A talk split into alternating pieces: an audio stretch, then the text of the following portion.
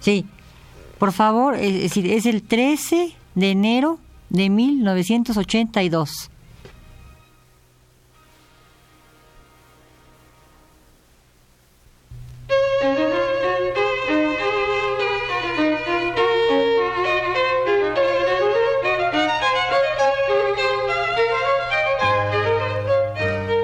Divergencias. Programa a cargo de Margot Glantz.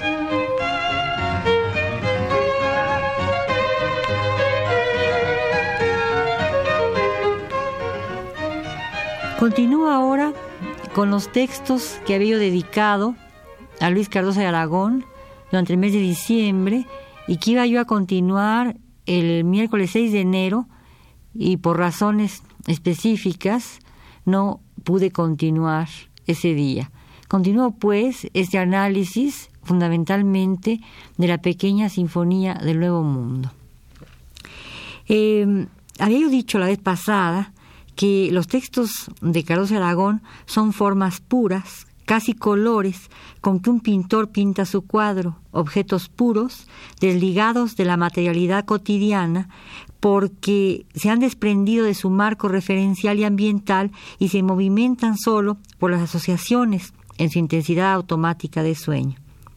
La perfección de esa imagen surrealista que Breton construyera con un texto de Lautréamont se condensa en un basurero de Nueva York, donde la conjunción de la máquina de escribir y el maniquí es banalidad de esquina cotidiana. Renacer de un mundo, a pesar de que Nueva York se mantiene en equilibrio entre Europa y el Nuevo Mundo, porque Harlem es su selva amazónica y la cadencia negra de las caderas se equipara al movimiento de las ondas del río más ancho,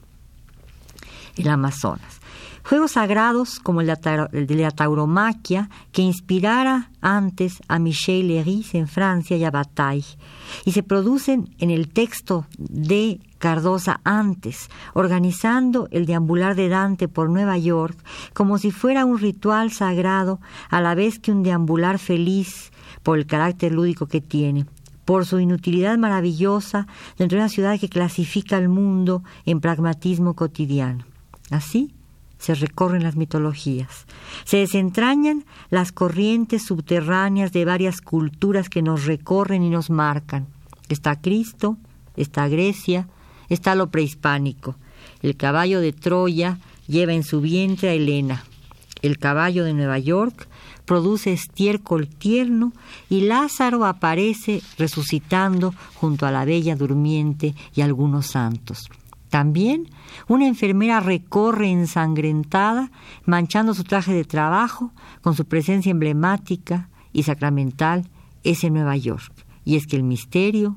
y la maravilla de la vida se encuentran en las súbitas e improbables coincidencias de lo banal y de lo diario, de lo que no miramos ni consideramos.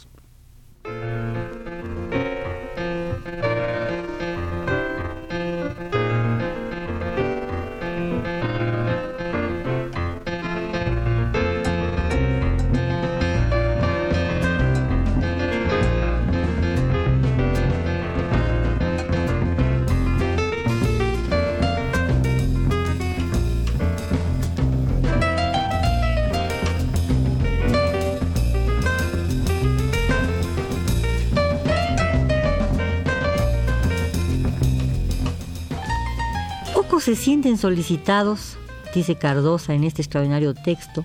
por esas coincidencias extraordinarias que alejan, sin embargo, el paraíso de los cristales. Se diría que casi todos son insensibles a los misterios que se encuentran en la calle, en los periódicos, en las nubes, no importa dónde. Su inutilidad tan necesaria, mantiene la sangre dentro del cuerpo, se yergue en el camino en esos pájaros que se plantan a esperar al viajero y luego revuelan para tornar a su encuentro, hasta que casi los pisa la cabalgadura. El pájaro insistía presintiendo la gran ignorancia, la cabalgadura cabeceaba. Hablar quería al ave y con más gracia movía sus cascos y contemplaba el mundo con sus ojos cándidos de poeta. El mar ya no era un delirio de muchachas bailando y cantando, sino que las aguas quisieron bañarse en sus cuerpos desnudos, gozarlas como gozan las fuentes a las ánforas.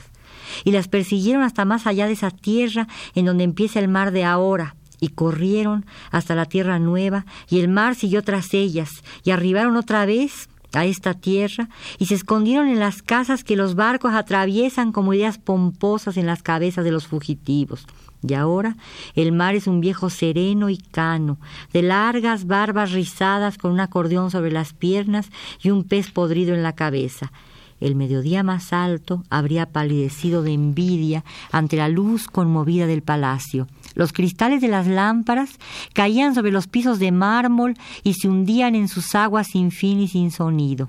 Los valses más desfallecidos, las áreas más patéticas aleteaban los abanicos en los largos brazos delgados. Deslizábanse las parejas con fácil humedad de marisco, con la elegancia del monumento a la nieve, la interrogación celebérrima entre el aire y la onda. Cuellos de cisnes lánguidos con la llama en la punta, con su aspecto de serpiente disfrazada, de serpiente con plumas, su deslizarse húmedo de marisco con las intimidades de las manos ávidas y buceadoras en busca del anillo que se perdió en el cuerpo, que no se encontró ni con hacer la luz o con las asadas de los sepultureros, las azucenas maceradas en la hemorragia, los astros patinando como caracoles, como la mano con guante o sin guante en el cilindro turbador del cuello del cisne liso de mármoles olvidados y tibios de plumas y de sangre igual a las plazas sangrientas del toreo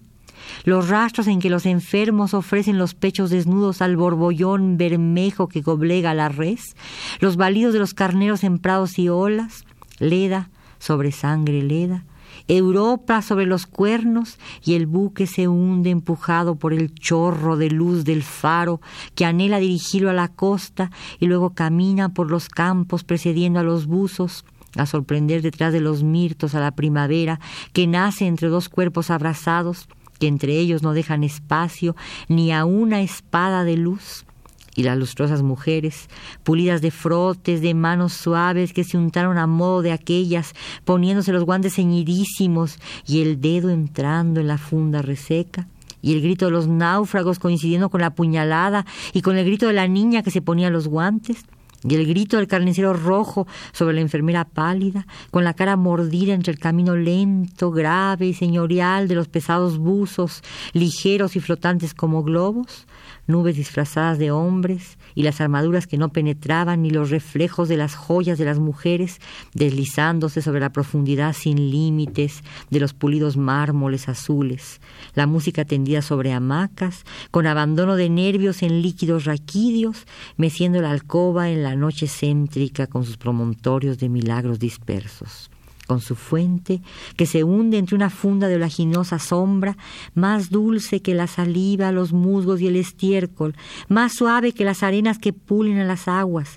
que los jóvenes que se aman tras los mirtos, por tierra, escuchando raudales, borborismos de muertos y montañas, escuchando las estrellas que resbalan como cisnes por el cielo, y los pasos de la procesión oceánica con sangre de los mataderos y pulseras de sangre para los cuellos melancólicos en que a veces brilla un pez áureo entre la espuma negra de los abanicos. Aquellos pasos plumbios que estuvieron en las alas de las palomas, contra el pecho de las tórtolas, fundidos en agujas en la garganta del cisne que se muere incinerándose en la llama del pico, ese brazo con un clavel, esa boca sin labios, terminada directamente en un beso,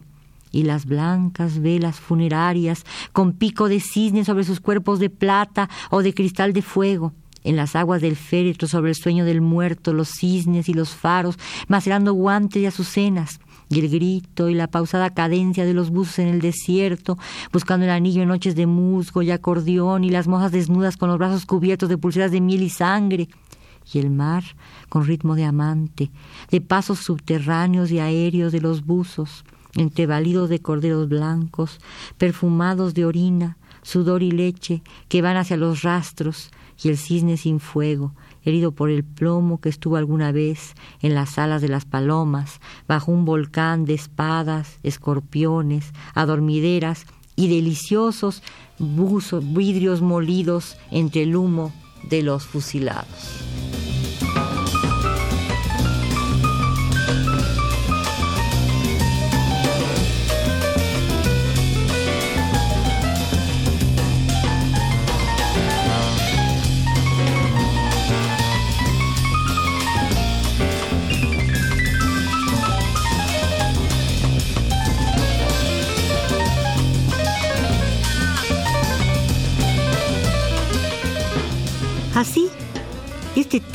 Es pues definitivamente escritura pura, confesión que el propio Cardosa asienta en un prólogo que en 1969 hizo a una edición tardía de este libro que, por desgracia, aún se ha leído bien poco, más poco de lo que esta poesía extraordinaria merece. Escritura pura porque su confección estuvo presidida por la obsesión de Flaubert, aquella obsesión que se monta en un libro que solo sobre la escritura se mantuviese,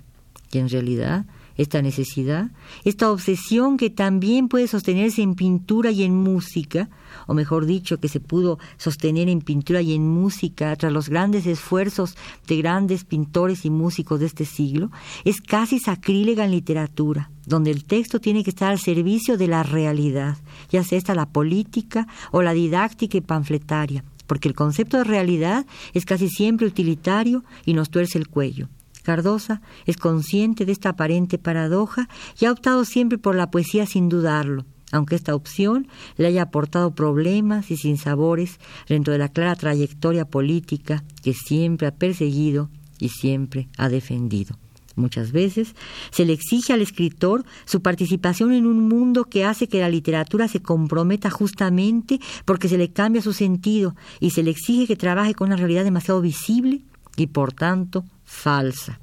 El poeta capta la verdadera realidad, es decir, y utilizando palabras del propio Cardosa, lo desconocido, no para explicarlo, sino para transfigurarlo.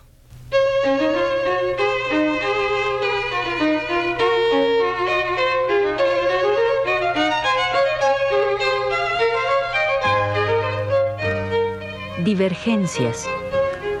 Programa a cargo de Margot Glantz.